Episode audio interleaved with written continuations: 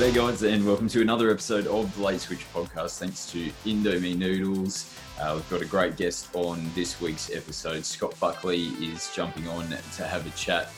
He gives us great insight into what was an amazing career where he stayed at the Australian Men's Open level for a number of years.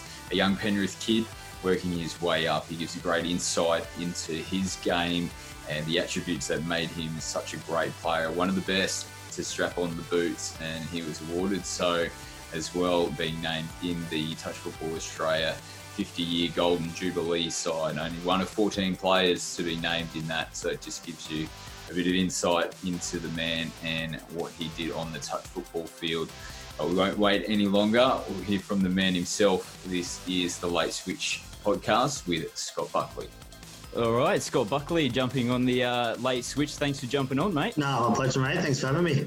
Yeah, how you been at, at the moment, mate? Uh, it's been a little bit of downtime, uh, no footy going on at the moment. What are you doing to keep yourself busy? I'm a school teacher, so all the online classrooms and the online learning protocols and trying to get your head around that and um, everything else. So always busy, mate, trying to keep uh, training and everything else. So as soon as you stop, mate, I'm done, I think. So trying to somehow do it, but enjoying the break too. Obviously, it's probably beneficial to someone my age being able to just train without having to play and think and all that type of stuff. So trying to enjoy it as much as possible as well. Yeah. So what, what things have you uh, been doing differently? Like you just sort of touched on that you've been doing some training type um, things. Has it been a bit of one-on-one type stuff or? No, just training by myself myself, um, I'm really fortunate. Um, uh, good mate of mine, Nick Good, and Tim Good, his older brother, um, owns a CrossFit gym. So uh, I started training there at the start of the year, and he lent out a fair bit of equipment and gives us daily programs online to do. So I've got enough equipment to keep training at home, and uh, I've got a rower, so I can do plenty of cardio stuff without having to pump my knees and my ankles with the, the audacity of running. So, yeah, trying to keep fit and keep doing that stuff without having to run too much. So, enjoying it. But um, yeah. How's the motivation been, mate, uh, to, to keep that sort of stuff going? It's a it's a it's a bit of a challenge without doing the usual fitness stuff with the boys week to yeah, week. Isn't it? it is, but it isn't. Like it, it's sort of I got a lot of downtime, so I get bored. So I'm sitting around the house. I might have done what I can for school at ten o'clock and an hour to kill and I'll train and then um, I'll, I'll do some more schoolwork and then my housemate will come home and he'll want to train and then I'll train again. So as much as it's motivation levels have actually been pretty pretty high. And the, like anything, once you you tough out the first week or two, it's pretty easy to keep at it. And as said, Tim at um, CrossFit Greater West there is pretty lucky running competitions and scores and keep stuff there. So I'm a competitive person, so I always like to chuck up my score when I get a decent one, and I might hide it. it's not so good, but um, yeah, we're very lucky. Well, I'm very lucky in that respect. Perfect, mate. Uh, we'll, we'll get into it um, in terms of your touch football career, and it's it's been a stellar career at that uh, thus far. But mate, local Penrith boy, uh, growing up at the, the foot of the mountains, mate. Uh, tell us about uh, growing up in Penrith and um, and how you actually got introduced to the sport. Obviously, born and bred Penrith. Still live here now. Five minutes from the Kingsway as we speak um, whereas where I live in it currently. Uh, Mum and Dad used to play, so uh, I just used to like roll up, watch them with my little brother, and sort of. I don't know how I started, but I started young. I was eight. Yep. Um, so just started me in a park comp down there and um, played in the very first junior state cup. That was my first rep team. Um, 1996, I think in under 12s. I was 10, played on the wing. Um, and then just sort of obviously not the biggest person now, so you can imagine I got my growth spurt at 17, so I didn't really get much to speak with. So uh, I was always a little kid, so I enjoyed touch much better than league at that age anyway. So yeah, just fell in love with it and the people and the way that you could sort of, it didn't matter what you looked like or how big you were or how small you were, it was, you're marked on your own merits and there was no, that didn't really didn't come into play. So I enjoyed it. I had a pretty big engine when I was younger, so I enjoyed the fitness side of it too. Did you have a go at league as a, as a youngster as well? Did you? Yeah, I, I actually stopped. I played my last year of rugby league last year. So I've played league since seven all the way through to thirty-four. So yeah, and so I've got a lot of mates. So most of my mates are through either touch or footy, um, and I found that footy was my avenue to be competitive, but have a lot of fun as well. Where touch was my sort of serious and knuckle down and you know, backs against the wall, we got to rip in type of thing. Where footy, I was able to joker a little bit more and relax and not have rock up, train, play, and that was my job done. Nothing else. So. Did it come to a, a point in time, like through juniors, where you may have sort of had to make that decision between both sports, or was it just always touch? No, touch was always my preference, but I was a bench winger, mate, when I was younger. So whenever you're a bench winger, you know that your your career's not going anywhere quick. So, um, but I just love playing, and as I get a little bit older, I get a little bit better at it, and um, not not anything to brag about, but enough to want me to keep playing anyway. So there's been a few uh, players from that Penrith scene that have dabbled their toe in touch and gone on to probably more yeah. go towards the rugby league side of things. Is there a few players yeah, that you that you've played with along the road that have gone on to make it in the NRL? Uh, obviously, Matt Moylan. Yeah. Um, he's probably the, there. He's a freak touch player, and then he went on the league and, and killed it as well. Um, well, I played young, when I was younger. I played with Steve Turner, Junior State Cup um, for the Panthers. Uh, coach Jarome Luai, and I was fortunate enough. He, I think he made his debut for Penrith men's at 15. Um, so I played a game with him, which was really special. Um, Danny Brown, he didn't really crack NRL, but made it just before, and a couple of other blokes like that too. So yeah, there's plenty of people out in Penrith. It's a pretty big uh, league comp, and unfortunately, there's a lot of people that jump in, and the, um, you can't hop, stop them from chasing the, the carrot that's in front of them with the rugby league dream, you know, full time work, pay, professionalism. So, yeah, there's plenty. So, touch was obviously the focus then at the, the foot of the mountains there, but uh, a lot of people would know Penrith is uh, not the warmest place in the world. Uh, how'd you go about the old uh, social comp coming through as a young tacker in the middle of winter in the, at the foot of the mountains? Oh, you, just, you just get used to it. It's like anything. It's you look at the weather in Sydney. I spent a year living in the city, and it's five degrees hotter in summer, and it's five degrees colder in winter, and you just get used to it, mate. We one thing that we've um, prided ourselves on Penrith the last sort of, or ever since I played men's is it is what it is. Like you can't control it, so there's no point whinging about it. And all it means is when we get those 9:30 games at the Kingsway on a Friday night, we're all accustomed to them compared to everybody else. So they always got the advantage there, mate. Um, yeah. So you mentioned uh, representing Penrith at the junior state cup type level. So obviously you got into the representative scene around um, in the juniors. Did, did you start to sort of get identified around that junior space as potentially having a bit of talent? Well, I think I was I was sort of like when I was coming through for Penrith, junior state cups obviously every two years. So when I was the bottom year, I played on the wing probably the 13th or 14th player in the team. Um, and when I was older, our team wasn't very good, and I played middle. Um, uh, so I, I, probably wouldn't say that I was any good at touch until maybe 17. I started to get a bit better. I had a bit of a growth spurt, um, and I was I used to be really slow. So all of a sudden, I picked up a bit of pace, and that just was probably the game changer for me obviously the, the sport that we play, you can't really get too high if, if you move around like a slug. So yeah, since I got, a little bit quicker, um, some doorways started opening for me, and I was fortunate enough when I got a chance, I took it most of the time. So that's sort of late teens was when you started to get noticed. You said um, was that starting to move from the, the junior scene into to the men's type of scene uh, there at Penrith? Did you start to find yourself in the, the higher end teams? Well, I, when I was 17, I played, um, I think, under 23s. Back was then there was no Div 1 or Div 2. And sort of always like uh, one of the other, one of my other good mates, Mark Kovacic, um, he's the same age as me and he was already playing men. So he was sort of the, the gun Penrith player in, in my age, anyways, coming through. And I always wanted to make it. I think I debuted Penrith men's when I was 18. Um, and then that sort of doorway went through 20s all the way for Mets and then played one year mixed and then made um, men's when I was 22. And so it wasn't necessarily the kids coming on like today, like Jardel and Jamin Bobs that are 15 playing men's opens. I wasn't any good in that respect. Um, I waited till I was, yeah, early 20s to start cracking some big teams. And I sort of come through in a lucky time where a lot of people are on their way out. So opened up a lot of um, positions for me to get a chance anyways. Yeah, so probably um, lead into that um, when you did start to sort of crack into those higher end teams. So obviously started to play for Penrith at the New South Wales State Cup um, in in the men's yeah. open division to start with. We'll probably just touch on that a little bit and talk about that tournament and how you found it in the early stages playing men's open comp because the New South Wales State Cup is probably up there with one of the best touch football tournaments, yeah, oh, definitely in the country. Well, in, in my in I've played every tournament, and as far as I'm concerned, I don't think I've ever played a harder tournament than State Cup. Um, not not just for the teams are so evenly spread, especially nowadays. You know, like um, any team can win it. If you're not there on your day, you miss out. Last year, we didn't even make Sunday.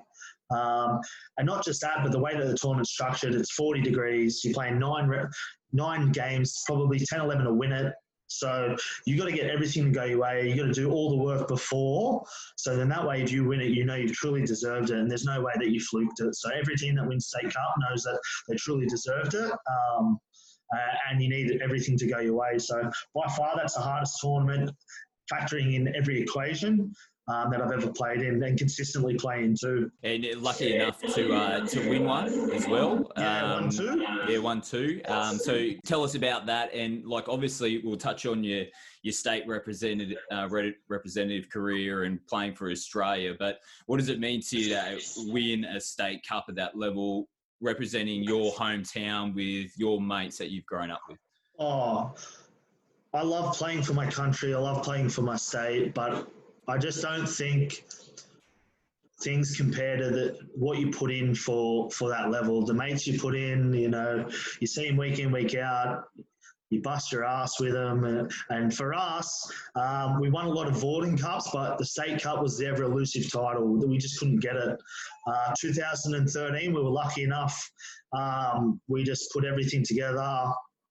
We coached ourselves. Um, you know, all, all praises to Dave Collins for putting us in a position where we are able to do that, um, and, and, we and we won it. And it was just it was the greatest feeling I've ever had. You know, I love World Cups are great, and I'll, I'll never say that um, anything's be above anything else. But just the fact of being able to take that back to my hometown of Penrith and who who we play for, and you know you get plenty of opportunities to jump ship and go somewhere else. And we're of lucky in, in the men's open scene in New South Wales. Not many players do that. They stick strong with where they're from. So um, to win that, that was uh, you know probably one of the most satisfying things I've ever done. And uh, mate, probably the next uh, major tournament going on from the, the state cup is the NTL. So um, you may mention uh, Mets was the, the team that you played for uh, predominantly there throughout that competition. What was yeah, that like? For anyone else. There you go. So you can you can see you've stuck loyal, mate. Penrith boy through and yeah. through, and with Mets from yeah, the start as well. Teams, you play with the same people, and we're fortunate enough. Penrith have always been pretty strong. So when we play Mets, there's usually four, five, six of us there.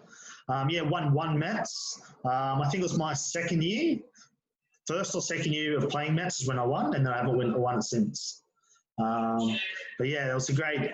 Uh, sort of for me, it was sort of the stepping stone coming up, and nobody knew much about me, and I sort of was just write, riding off everyone else's backs. You know, played with Jason Stanton and Daniel Walsh and Anthony Ziardi, and they sort of um, gave me a lot of confidence, and that was probably NTL was probably the big stepping stone for me um, in progressing my career to make those bigger steps in New South Wales and Australia for sure. Mate, you just made mention of a few players that were really influential in, in that NTL Met setup. Um, yeah. Just tell us about what sort of influence, direct influence, that those guys had on you as a young fella coming into well, that men's open scene.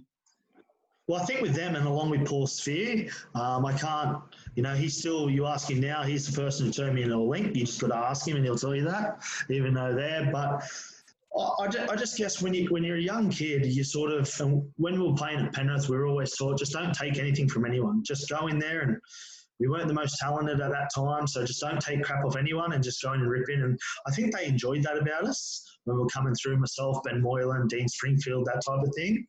So they just had our backs and um, gave us everything that we could. They shared knowledge, they gave us cracks and everything. And fortunately for us, we were able to um, repay them with good form and and a premiership. So we're very lucky with the influence and the experience that they gave. I, I know I had um, a lot of. I have to give great credit to Anthony Ziardi. I was really close to Z every year I played, and um, a lot of the things that I do in my game now, um, in terms of the working aspect and and not shying away from that stuff is, is due to him and his influence. So. And you just touched on before making the transition to to Link. Um, how did you find that? And obviously, a lot of people that have followed your career um, would put you up there with obviously the the top links. Basically, in that position um, to have played the game, but uh, how did you find that transition, and how did you well, hone and make that position your own?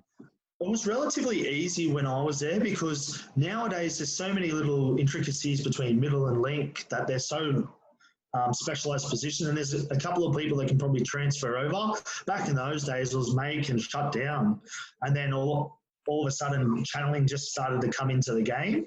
So it was more when I came in, I was learning the first thing that was being presented in get in the lane, and if they throw it, take, take an intercept and run the length. So um, was transferring there. There wasn't really man on. I didn't play any man on styles.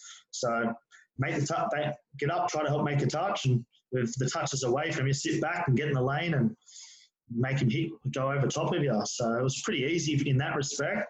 Um, and obviously, as I played more and more, I sort of got to specialise a bit in it. Mate, when did you start to sort of feel like you're putting some good performances in and you were starting to get noticed a little bit more um, from that sort of men's open scene and uh, start to get in the conversation around New South Wales selection? Oh, I was actually shocked with everything, to be honest. I sort of well, I'm the type of person that doesn't really let much faze me. I just sort of go up. I'm happy to have a joke. I rip in and give it my all. And you know, a lot of the teams that I get named for at that age, I was sort of like, "Are you serious?" Like I sort of was not realizing how good I was playing. I was just happy playing touch. Um, and any time I made a team, I was like, "Beauty, I get to play a bit more." Um, so I think the first big one was mixed origin in 06. Um, I just played I think I just played 06. We won the mixed champion uh, NTLs with Tashi, and Tashi probably put in a, a, fairly handy word for me, and mm. I got to play that, and I loved it. And after that, I was just like, okay, well, where can I go with it? And started chasing the men's dream. Obviously, once you you sort of make that, it's like, well, okay, this is a realistic goal now. It's no longer something that I can just look at and think, um, well, how good would it be? It's well, let's let's get there. So. And what was the uh, the thought process, and what did you think that you had to put in place to make that next step and make that men's side? Well, I think it was just a learn. I always had hard work in me, so I never ever showed up to a tournament or a competition underdone. I was always, you know, one of the fitter ones in our teams, and uh, and that I just and I'd always ask everyone. I was a sponge. I I didn't want to be around people my own age. I wanted to be around the older boys and understand and learn and I, I had um, Spearsy and Traddy and Tashi at that stage, and I'd be like, what can I do better? What do I need to do? And I was fortunate enough to have Jason Zibilio um, growing through from juniors all the way there, who I'd ring and go, what do I got to do? You watch my game, what did I do? And he was an attacking type of link, and I, he sort of just showed me or taught me how to do that. And offense or defense, I've always been an attacking type of player. Get up and t- take the game on, never let it come to you. And I think people started to really, really enjoy that type. And um, yeah, because I was sort of the, one of the only people doing it, I sort of got noticed a little bit quicker than some other people that were just doing what everyone else was. It didn't take you long uh, to break into that New South Wales men's side. Like I made mention, you played mix in 06, you, you cracked your yeah. debut in, in 2008. Um, yeah. Tell us about receiving the, the call or the email or whatever it was to uh, to put yeah, the sky blue on? It was an open trial. I'm pretty sure it was an open trial, and I just rocked up, and um, I think Bus was our coach. And, and we basically just rocked up, and we were all a bunch of young kids. So myself, Dean Springfield, Ben Moylan, I think was in. I'm not sure. Um, Dill, and Dill's two years younger than me. So all these young kids just coming through, and we never, on paper, um, the Queensland team was completely superior, but we just went in there and went, oh, Bus sort of showed us a new style. And because when you're kids and you're learning stuff different, you're like, oh, let's give it a crack, you know? How good's this? It's something different. This looks mad. And we're fortunate enough that the way we played and um, the way that we performed was was good enough to beat you know Drummy and Nathan Jones and those type of players in their prime. Do you think um, coming in at such a young age and having the other group of, of young men around you, helped you just to go into that initial debut series with no fear? It seemed like you didn't have any real fear about the other names yeah. that you were coming up against against Queensland. Oh no, I don't like. I'm sort of fortunate enough. I don't really get nervous or, or that, and I, I'm a firm believer. I've I'm playing in that team. I'm up to the level that everyone else is, or I wouldn't be here. And the last thing you want to do is get overawed by a certain player or that. But I can tell you that I would have known what Nathan Jones and Drummy did every inch of everything. I would have studied them and and made sure that if they were on me, I knew what was coming. So, um, because you don't want to let players like that have their own way with you. So, but yeah, I don't think I've ever been really overawed by situations like that. Um, I sort of black out and just focus on the job at hand and black out all the other exterior noise. Always been pretty good at that. Is that just something that comes naturally to you, mate? Has it been so, like yeah, every aspect of your life you're the same? Oh, not my whole life, but when it comes to sport, like I'll go play rugby league and my girlfriend, my mum and dad will go watch and they'll say, "Oh, did you hear me yell out ten? I go, "I didn't hear anything." like, but then on the same token too, like it'll be sometimes a coach will say something, and I won't hear him because I'm totally, you know, consumed by what's happening in front of me. So I don't hear anything. I don't hear any outside noise. if someone's hurling abuse at me, I wouldn't have a clue what they're saying. So it works good in that respect. So yeah. But you've been uh, obviously a mainstay in the New South Wales New South Wales men's side pretty much from that point. Um, yeah. Obviously, the State of Origin series is probably also another pinnacle event that's on, on the calendar. Um, are there any other moments throughout your State of Origin career or any highlights that really stand out coming up against Queensland? I was fortunate enough, I never lost to Queensland in men's opens. Um, I, we, I beat him in every one. The one year that they won, I was um, injured, so I didn't get to play. So fortunately enough, I don't have that little next to my name. So it's pretty um, much uh, all down to you, mate. No, no, no, the reason they lost. I don't, I, don't, I don't think it mattered who played for New South Wales that year. Queensland just were wanted it so much more. Um, and were truly deserving of the win. I don't think it mattered who played in that New South Wales team. I watched the series; they just wanted it more and played to that. So full credit to them. You can't say any one person would have changed it. Um, I just I remember saying we had Paul Sphere and Sphere's a champion bloke, and if you go in terms, if you want to coach for technicalities, he's not the bloke. He's got no idea in terms of the technical aspect, but he just really knows how to get the best out of you. So Origins, is bread and butter. There's no better Origin coach I've had than Paul Sphere in terms of being able to get you up for it and just something simple to get you there. I think it was 20, what was it? 2018 was the last one. 2014 it was in. Um, what be Kawana, I think.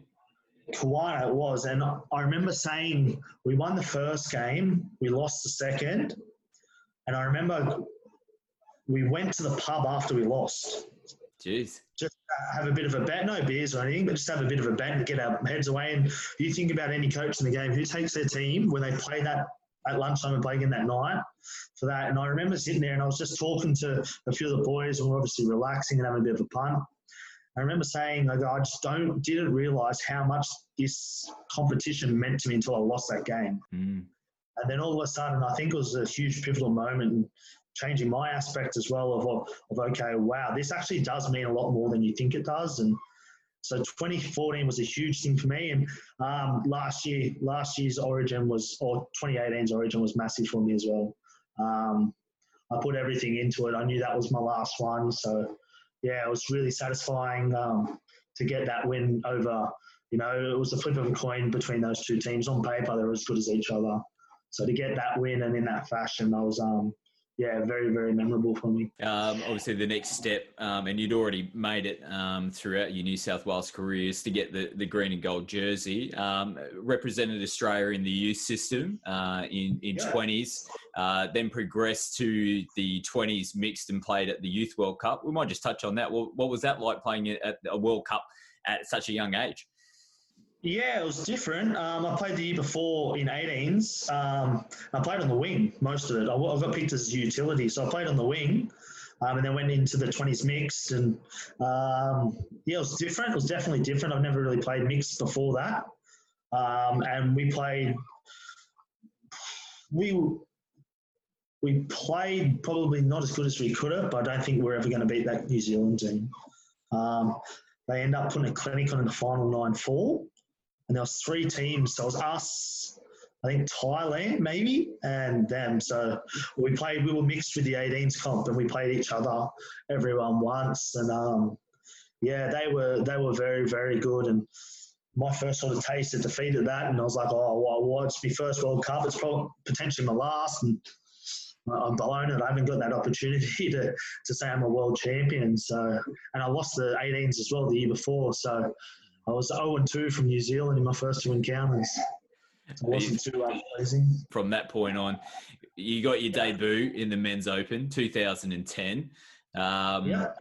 What was it like, mate, to get your first green and gold jersey? Oh, 09, I got mixed. Um, yeah. So, so that was huge. Obviously, um, I, I thought I was playing pretty good. That was starting to when I thought, okay, I'm playing a bit of consistent touch. So that was more not like I sent the world on fire, but I just was comfortable in what I was doing and how I was doing things. And I felt like it was more tweaking of things and just progressing and how do I modify this to get better. So um, that put me in a good stead to, for the camps. And um, I got called into the men's camp, the last camp before 09 Trans Tasman. Um, and then Traddy dropped me back to mixed just before it. So I was stoked, mate. I was, you know, a little kid in a candy shop getting to play. I, I was fortunate enough to play with one of my Penrith mates in Ben Moylan. And um, yeah, it was unreal. Played on WIN Stadium. The first Trans Tasman back was opens. It was, you know, a little kid's dream. So doesn't matter what sport it is, mate. To represent your country at opens level is, you know, there's so many hundreds of thousands of people that wish they could be in your shoes. So I, took it. I took it with um, both hands. That's for sure. It was a pretty uh, awesome series, like you touched on in 2009, and being at Wollongong, the great stadium as well. But the the mix yeah. side that you played in though was just littered with stars, and you can't um, begrudge too much for for not making that men's team as well. Tough team to crack into at, at the time. The, the team that they yeah. had in the men's open in 2009. Yeah, for sure. Especially when um, we were fortunate enough that Colm Maguire and the TFA team back then sort of said, uh, you know, nine, okay, let's get the Trans Tasman back in. So for a lot of these older statesmen like Sonder and Shuka and the Farrows and that type of thing, they were sort of all like, okay, well, this is our last one. So um, to make the squad and just be able to on the training paddock with them when they were all sort of you know, it's like I know, fortunately, now what it's like in your last one. You give it everything you've got. So to be able to train and learn and take it and be a sponge, and then go back to mix and play that. Um, and I loved playing mix. That was awesome. And then to get the crack the next year was, you know, a dream come true. But yeah, to play that, play for Australia in opens level was definitely, definitely something that I never thought would happen. But I was very, very honoured to to achieve it. So, talk us through your uh, men's debut. You may mention that a lot of those the superstars of the sport um, retiring yeah. the year before, so it was a bit of a changing of the guard there in the men's open team. Yeah. Um, t- tell us about your first um, series there against New Zealand. There was good and bad things. Um, it was a great experience to play the men's, and obviously with the transition period, I think. I don't think anybody said it, but I think we were massive underdogs. New Zealand in New Zealand, most of their players were sort of hold still there, and we were sort of transitioning. You know, I came through, and then we had like people like Nick Good and Sam Brisby who weren't even 18 yet that were playing. So we were massive underdogs, and played the first two games. We were one all, and got the knock on the door. The you're sitting there waiting and thinking, you going, please don't knock, and knock on the door. Hey mate, you're not playing this one. Oh no. Uh, so I sat out the third game, which was heartbreaking, but um, I think it was one of a really good thing to experience in a way. Um, to acknowledge, you know, watching Michael Jordan documentary last night, and yeah. Scottie Pippen didn't get the ball and sat on the bench, and I can safely say that wasn't me. I was in the box cheering and, and, helping out, and I think that as well goes a long way for your teammates to respect you. Um, no one wants to sit out, but 16 doesn't go into 14, and um, yeah, it was my turn to sit out, just for no other reason than he had people plan to sit out regardless of the scores, and that was my time. So dropped it on the chin, mate. We won and over the moon, you know, to finally get the wood over New Zealand in men's, anyways. So it, it's it's it's a pretty uh, decent thing that you've touched on there because I'm sure there's a lot of young kids out there listening to to this particular episode that. Uh, if they haven't already found themselves in that situation, might find yeah. themselves in that situation in a, in a big match as well, having to sit out. Um, so you mentioned that you, you, dealt with it well, but is that something that you thought about moving forward uh, into next sort of series that you know you, you wanted to make yourself in a position where you'd just always be in that final 14? Oh yeah, it's heartbreaking not playing the, the big game. You know, when, when you're a kid and you want to play, you think well, five seconds left, we got the ball, field goal, wins the game. You know, and that's take that's not taken away from you, but you're not in that position to be able to do anything like that or come up with a stop or or just be a part of that moment. Um, but in the same respect too, you know, your character's judged by when things aren't going your way, and there's nothing worse than if you if I've got 14 mates that are that, that are trying to get the job done, that they got me sulking at the end of the box, or whoever else was sitting off with me, I can't remember, sulking at the end of the box. That's not how you get the job done. And fortunately enough, I didn't have too many times I was sitting off after that. But I guess there's nothing in to answer your question though. There's nothing really I could do. I don't think I was playing bad. It was just um, from what Trady told me, unless that's what he just said for me to suck it up. But um, he just said it was your turn to sit off, mate. It's just pure rotation. You, Nick, and Brizzo were always going to sit off a game each, and Nick sat off the uh, Nick sat off the second, Brizzo sat off the first. I think I sat off the third. So it was just pure the way it went. Um, and yeah, it is what it is. Following year, mate, uh, you headed over to Scotland uh, for the World Cup. Again, a, a, a, great team that headed over a really yeah. tough final against New Zealand. But uh, talk us through yeah, your first World Cup experience. Yeah. Yeah, it was, mate, it was unbelievable. Scotland's my favourite World Cup. Um, just the atmosphere going 24 hours or 26 hours on a plane. You know, I've never done that before. Um, the way that everybody was there, the crowd, the way that people come and watched you, and um, all that thing was great. The competitions were awesome. Um, so it was amazing final was a blur to me. Besides, I remember giving Traddy a heart attack with about a minute and a half to go. I thought I came up with a really good read and shot up and in. And um, unfortunately, the referee deemed that I went early and it was professional foul and sin me with a minute and a half to go. so I spent the rest of the game in the sin bin watching. Um, uh, but, you know, to Nathan Jones' credit, he. Um, the Scott Sattler moment with his defence in that last minute and a half, two minutes, and the way he could waste the clock. I think he, I've now made him um, sort of an immortal because of my feats. So he's now immortalised by that effort in that last two minutes that um, it was just remarkable. Probably the best two minutes of somebody individually defensively that I've ever seen. Well, we might as well just keep going on, on Nathan. That was his uh, final series as well in the in the men's open, captain of the Australian side. Um, yeah. You made mention of his on-field stuff, but what what's did he have any influence on you uh, as a captain um, with uh, on-field, but obviously off-field as well? Yeah, he just gives you support, mate. He's not the um, the larrikin or the most um, outspoken type of person. He's sort of like a leader with actions. He'll go out there, he'll say what he does, and it'll be six words, but it'll be six words you remember. Um, and then he'll go out there and lead by his actions. And um, I remember playing against him, and you always respect how he did, and then you only respected him even more when you're playing next to him. So as a person that you followed, you didn't necessarily have to listen to because he didn't speak too much, but you definitely once you got the ball under his arm, you got straight behind him. But we might uh, continue on the World Cup theme. Obviously, there was a lot of Trans Tasman series in between, yeah. but the next uh, World Cup in 2015 on home soil. Um, yeah uh, was probably one that you'll you'll remember not only yeah, for winning, yeah, winning the World Cup as well, but your individual performance in that final. I, I recently watched it back again, uh, mate. Second to none. It was it was a great performance. How Peter Norman got the player of the final was an absolute ride. Should be questioned, mate, because your performance in that final was outstanding. Yeah, I was really happy with my performance, and mate, regardless, Pete played really well too. Um, and if any player really could have won that award, we were just we were on fire. That's the best team I've ever played in, bar none. I think I still remember. I think we we said we played 11 games.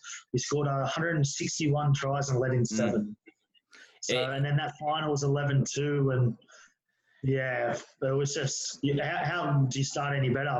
You get a stop, you got the other end score. You get a stop, you got the other end score. It's two 0 after two minutes, and yeah, the floodgates opened. Did you know you had them after that two minutes? I don't know if I knew that I had them because they've always got the comeback in them, and they're a really good team once they've got momentum and sustaining it.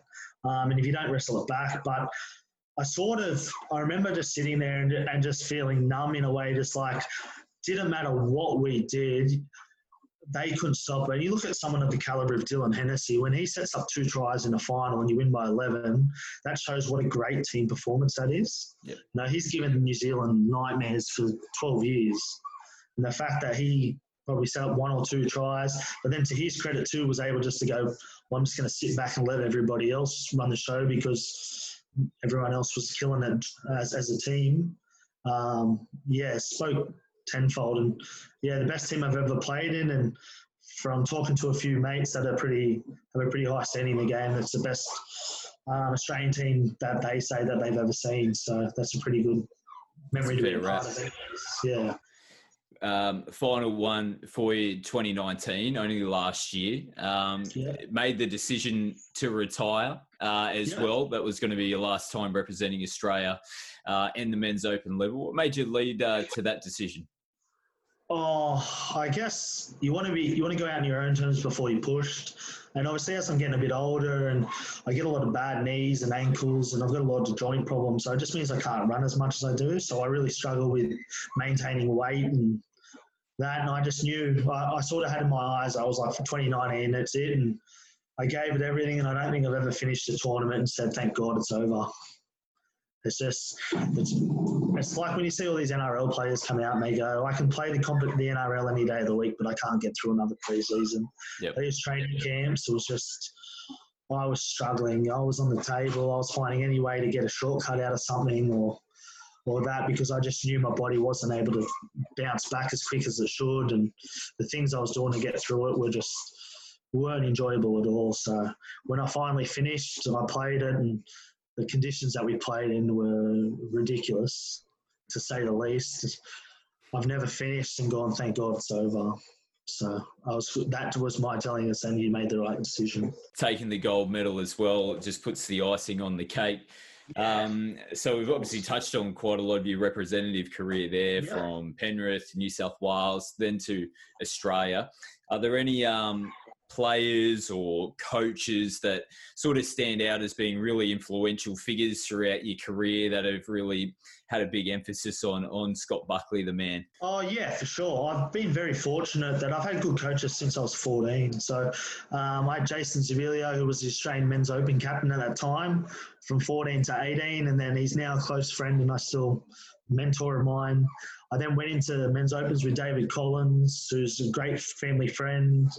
Um, then on to people like Paul Sphere and Tony Trad, and, and later in my career, Dave Nolan. Um, all give me great attributes in different things. So, you know, Tappy was my, you know, be aggressive, get in their face, sort of, this is what you got to do. Conky was the motivator. Trady probably took me to a new level technically than I thought. Steezy gave me a lot of belief, and then Dave Nolan probably kept me a lot grounded, especially as I got older. How to manage people, how to be a leader, how to um, sort of be able to speak to people without having to be the authoritarian approach and that. So I've been very fortunate to have a lot of great leaders around me. In terms of playing, oh, I've had a lot. Steve Roberts, Anthony Ziardi, Jason Yee, um, at Penrith, Rowdy, you know, all these people that had a lot of influence on me, but probably the most influential person as a player is Nick Good. Um, Goody's six years younger than me, then, but started everything when I did. So we do everything together, we train together, he keeps me motivated, we keep each other grounded. I think we both can hand a, give out a hell of a spray, but I don't think we've ever sprayed anyone like, like we have each other. Um, but we get the best out of each other, and I don't think I would be where I am or have the career I've had today without him. That's for sure. Um, yeah, everything I have, I can say that Nick Goods had a, a huge part in that. So, yeah, I definitely can't thank him enough and, and what he's done for my career to to put me in the position I am today to have the reputation I do. So I'm very, very thankful to him.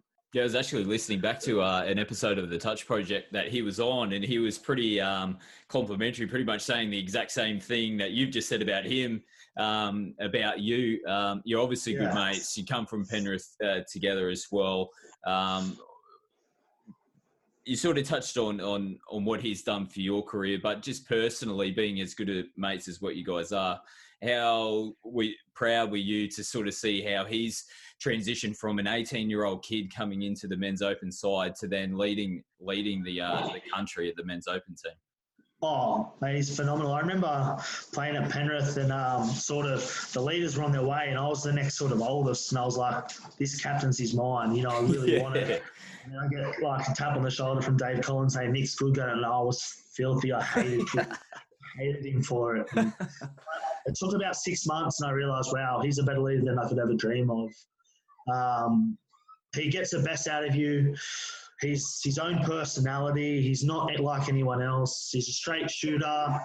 He speaks before he thinks, but he's genuine in all his approach. And as I said, you know, once I did that, once I got over that little hurdle, we've been inseparable on the touch field, and even as mates, we talk to each other, we train together, we go have beers and a bet together, we do everything. So he, I'm fortunate enough right now he lives about a k away from me, so um, yeah, but when it comes to training, mate, we do everything.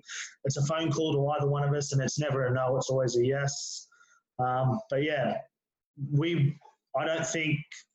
Well, I don't think I don't know. I would definitely wouldn't be where I am, um, and I'd like to think that I had a pretty good impact on him in the same respect. And one thing's for sure that we put in a lot of work to get where we are, and that doesn't come without the other half of the, the duo. So, was he someone that you spoke to when you were uh, contemplating retiring from the men's open team? Well, I don't think it was contemplating. It was, mate, I'm done. And I think I think everyone could see it. Um, I, I, think he was just the one that probably kept me being at a level where I could make my own decision.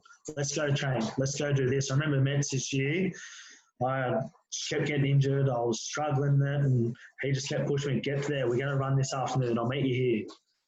So, yeah, he, he's probably the one that's prolonging it. I'm trying to call it short, yep. um, but he's the one that's probably going, "Nah, you're sweet. You got another year. You got, you're good to go again." And and that. So, and, and I love the game, and I want to play as much as I can, but yeah, it's starting to every every tournament's starting to be seem like a lot of them are my last. So, yeah. but um, looking back at your career uh, from a, a touch nuffy's perspective, and looking at the games that you've played, and I've been lucky enough to commentate a couple of them, but it just seems like consistency in how you approach the game has probably been one of your main attributes um, in, in, your football career. Seems like you just seem to take the right um, the right action every time. If there's a two on one, you draw you draw and pass. If you hold the ball, you score.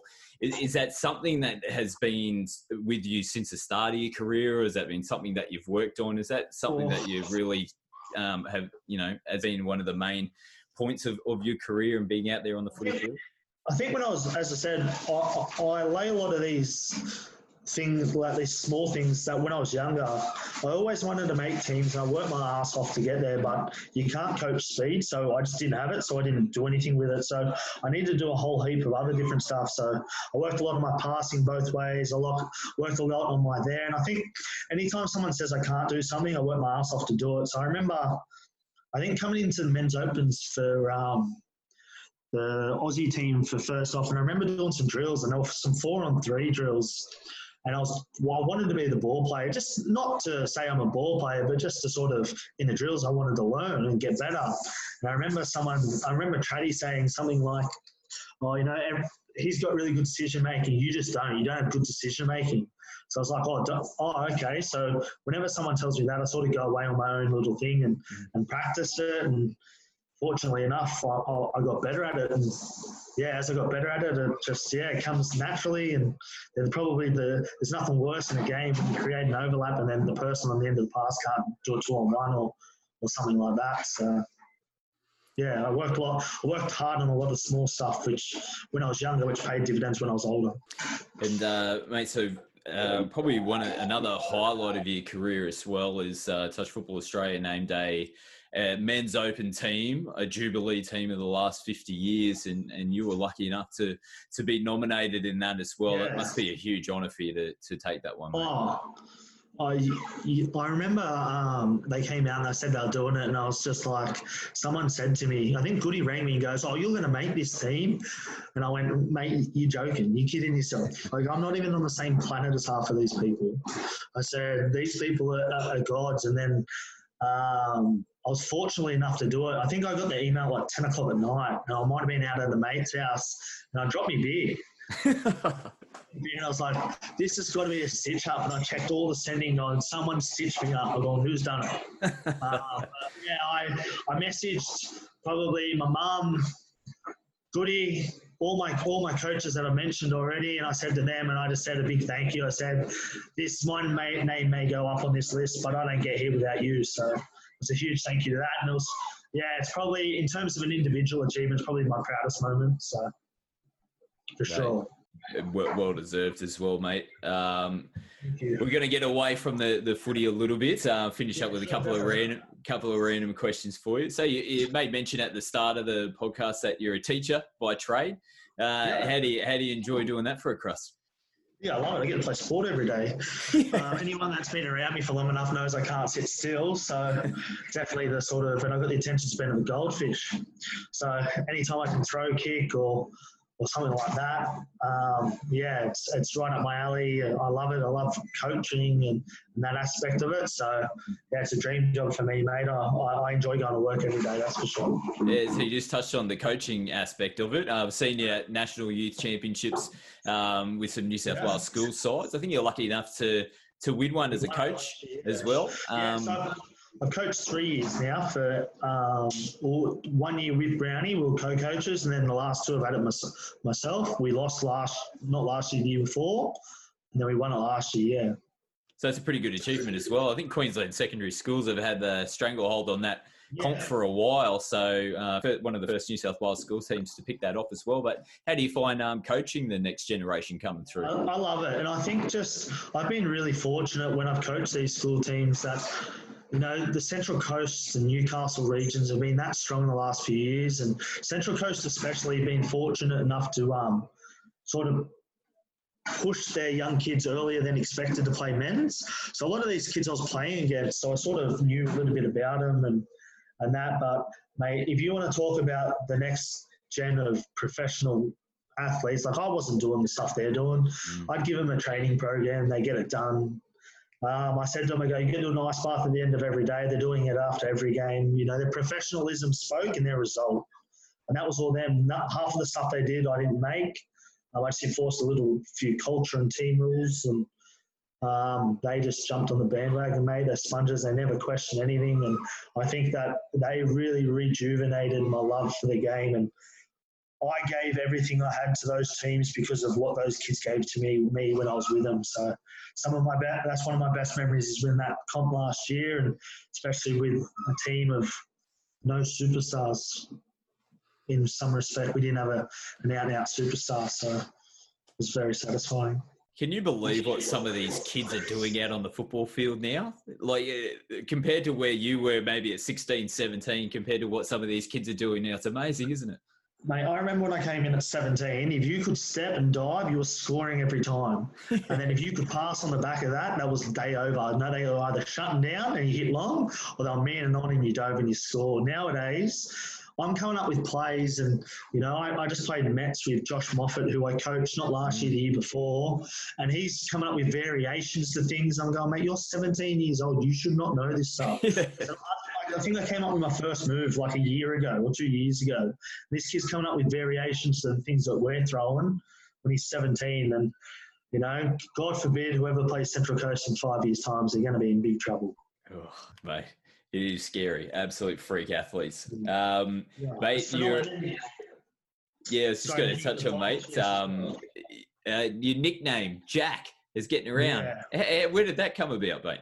No, it's, it's a pretty ordinary um, story. It's just when I was born, my parents wanted to call me Jack, and they didn't like for baby's name, so they called me Scott. And then Dad just kept calling me Jack, anyways. And when I was seven or eight, I played footy, and they used to go, you know, it's like share the ball around, give the ball to who, and they go, give the ball to Scott. We had four Scots in the team, so that was a bit of a problem. so Dad goes up with the coach and goes, just call him Jack, mate, if you want him to get the ball. And then there you go. Every man in their dog knows me. I've got best mates that, you know, for four years we used to go out and they try to sign, find me on Facebook and go, I can't find it. There's no Jack Buckley. yeah. Easy as that. Yeah. Uh, mate, have you, are you a music man before a big game? If there's one song that would pump you up before a game, have you got one in the back pocket? Uh, nah, I'm a mate. I'm a talk shit, laugh, giggle, throw the ball around, um, that type of thing. I'm not really listening to music. I might have a headphone in, but I'm very rarely listening to it. It'd be on, you know, a playlist or, or something like that. There's no like quick, let's focus and pump up. I'm not really one of them. I'm the bloke with two minutes to go that they're telling to shut up and get serious. So. Talk, talk us through some of the other uh, fellas in the, the men's open side. Like obviously you're the larrikin. No doubt there would be some that would stick to themselves. Well, I would say the larrikin. I'm the, I'm the idiot. yeah, right. Yeah, but here, so Goody's a, a prolific uh, spewer before games. Yeah. yeah, so plain and simple, if it's a big game, you know that for the last five minutes that I've got to take over because Goody's not there. Because Goody's chucking up somewhere. So have a Gatorade on standby for him. Um, yeah, Goody's hurling before any big game. but have you had any uh, extremely annoying roommates or any pests Sean that you Shaun Francis, yes. Well, absolute gentleman, legend of a bloke. But have you met anybody that puts his biscuits in the fridge? Oh my god. They're different yeah. up in North Queensland, mate. They are a different yeah. breed. The nicest bloke you'll ever meet, but that just did it for me as a roommate. So, but a legend of bloke. Sorry, Frank mate. I had to throw you under the bus. Any other hobbies outside of the sport, mate, that you have? I'm starting to get, in, starting to get into golf a bit. Um, not very good, but I, am enjoying it. So something a little bit less running and no sort of um, training requirements before it. So I think once I um, hang up the boots, mate, for good, I, I, might take up golf, not on a professional level, but just to get out of the house and uh, I'm enjoying that. But yeah, no real hobbies. I just like being around my mates and I enjoy training. So hopefully I stay doing that because, you know, if I stop training, I'll probably look bigger than Spheresy next year. So uh, that's not a question, mate. I put on weight like anything else. So if I stop, I'm, I'll be a blimp. Mate, final one for you. Uh, we've taken enough of your time. It's been a it's been a great right. chat, uh, mate. Uh, if you had one piece of advice for uh, a young person out there listening that wants to be the next Scott Buckley, get into the Australian side, long stay in the men's open team for the for the next foreseeable future, what piece of advice would you give them? Uh, just work hard. You know, hard work beats talent. I know it's a cliche, but it doesn't matter. There's a thousand people with better skills than most people, but I was fortunately enough that if if you would have said to any of my coaches at 17 years old that I would have had the career I said, they probably would have hit you uh, up the side of the head and said, "You wake up to yourself, mate. You're kidding." So, just work hard, ask questions, be a sponge, be respectful, and anytime you've got the opportunity to ask for feedback, get it because there's no such thing as a perfect game. And the moment you stop trying to improve yourself is that's when you've achieved all you will. So just work hard, ask questions, and, and be a sponge. There's so many people in our community and our in our game that are willing to offer help for free. Um, all you've got to do is reach out. And I know for me, if anyone in that respect would like some things and I've seen you do anything like that, I'm more than happy to give out a bit of help.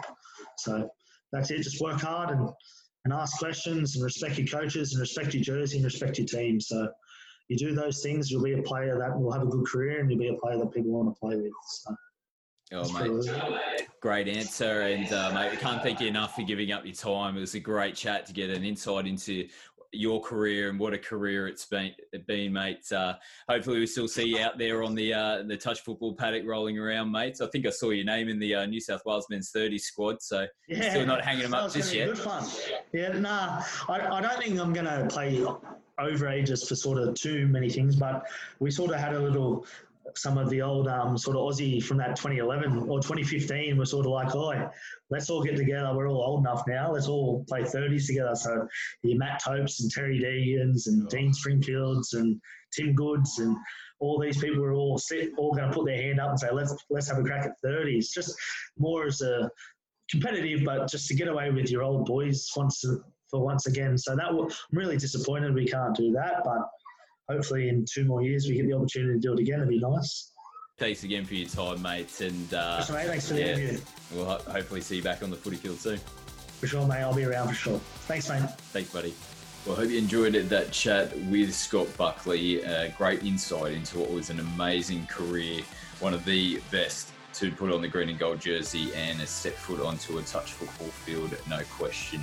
Uh, we've got plenty more episodes of The Late Switch coming up. Stay tuned to Touch Football Australia's social media pages for details of those upcoming episodes.